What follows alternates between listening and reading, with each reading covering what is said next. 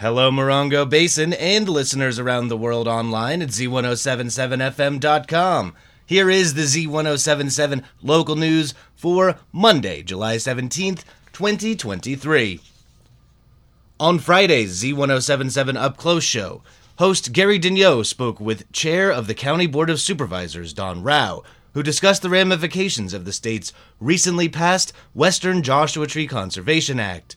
She explained that the legislation, which aims to protect the threatened western Joshua tree, is still being executed at all levels of government and explained how it will grant certain local authorities the ability to grant permits that allow for the destruction or removal of the western Joshua tree. So it's passed, it's been signed into law now, but it hasn't been implemented in the sense that we don't know. It delegates authority for multifamily, like apartment buildings, and single family homes both um, accessory dwelling structures as well as the main home. The, the delegation of authority can come to jurisdictions like Yucca Valley or the county or Palmdale, Lancaster, Hesperia, Apple Valley, anybody like that, for 10 trees or less for permitting if the jurisdiction accepts the authority. If not, it stays at the state. Rowe clarified that local authorities will not be able to grant permits for commercial, industrial, or public works projects an authority that will remain with the state. She went on to discuss permitting fees, saying, the take fee, what we call the, the permit fee, if you will, right. to either move or transplant or destroy a tree, has been set under that legislation. But if it, the delegation of authority comes to the town or the county, we will have costs to implement that program that will be in addition to those fees. Asked when permitting for Western Joshua trees might begin at the state or local levels, Rowe replied, I would think by the end of this calendar year, we'll have a much better sense of jurisdictions that want to opt in, opt out, and what it would mean for us if we opted in. Um, our land use department is already understaffed right now for just normal permitting of projects. You can hear the full interview with Supervisor Rowe by listening to the Up Close show as a podcast at z1077fm.com or wherever you get your podcasts. Despite the appointment of new board director Lance Fisher at Friday's special meeting of the Morongo Valley Community Services District Board of Directors, the board is still short one member, as Director Michael Emery has resigned. The CSD oversees the Morongo Valley Fire Department and Covington Park and has struggled to fulfill their duties in 2023 because of conflict with board members and within the community. Emery, whose inability to appear at scheduled board meetings has prevented the board from meeting since March, submitted his resignation to the county late Thursday afternoon.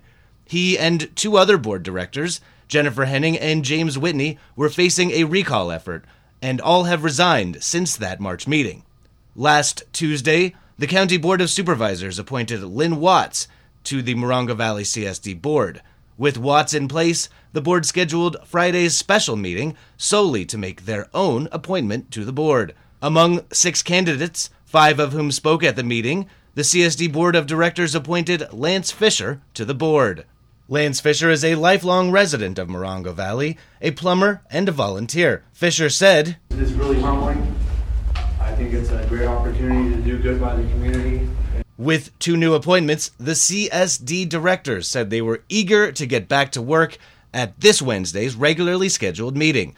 Director Johnny Tolbert said that the CSD's budget has not been looked at since February and is due to the state by a revised deadline of August 10th. He said the board expects to consider Emery's vacant seat at August 16th's meeting. On Sunday in Wonder Valley, the Dale Basin Well Owners Association held their twice yearly meeting. Here's reporter Stacy Soley with the details. There is no centralized water distribution in Wonder Valley, with Matt Schrag, general manager of the 29 Palms Water District, attending as the guest speaker. Residents used the chance to ask him what it would take to connect into the system. Schrag explained that extensions are usually initiated by developers or a group of homeowners and need to go through LAFCO, or the Local Agency Formation Commission. Costs for extending the main line are paid for by the new water users, and a recent extension, for example, tallied out to about $120 per foot. Given the low number of residents in Wonder Valley, Schrag said it was unlikely to be financially feasible. Later in the meeting, Association President Chancey Chambers demonstrated how to extend the life of a well by maintaining the right pressure in what's called the captive air tank. If the pressure is improperly set, the pump will turn on and off too often and the motor will quickly degrade. That can be a three to seven thousand dollar mistake, Chambers said. This is Stacy Soley reporting from Wonder Valley. Expect delays on 29 Palms Highway east of 29 Palms this week as Caltrans continues work on State Route 62.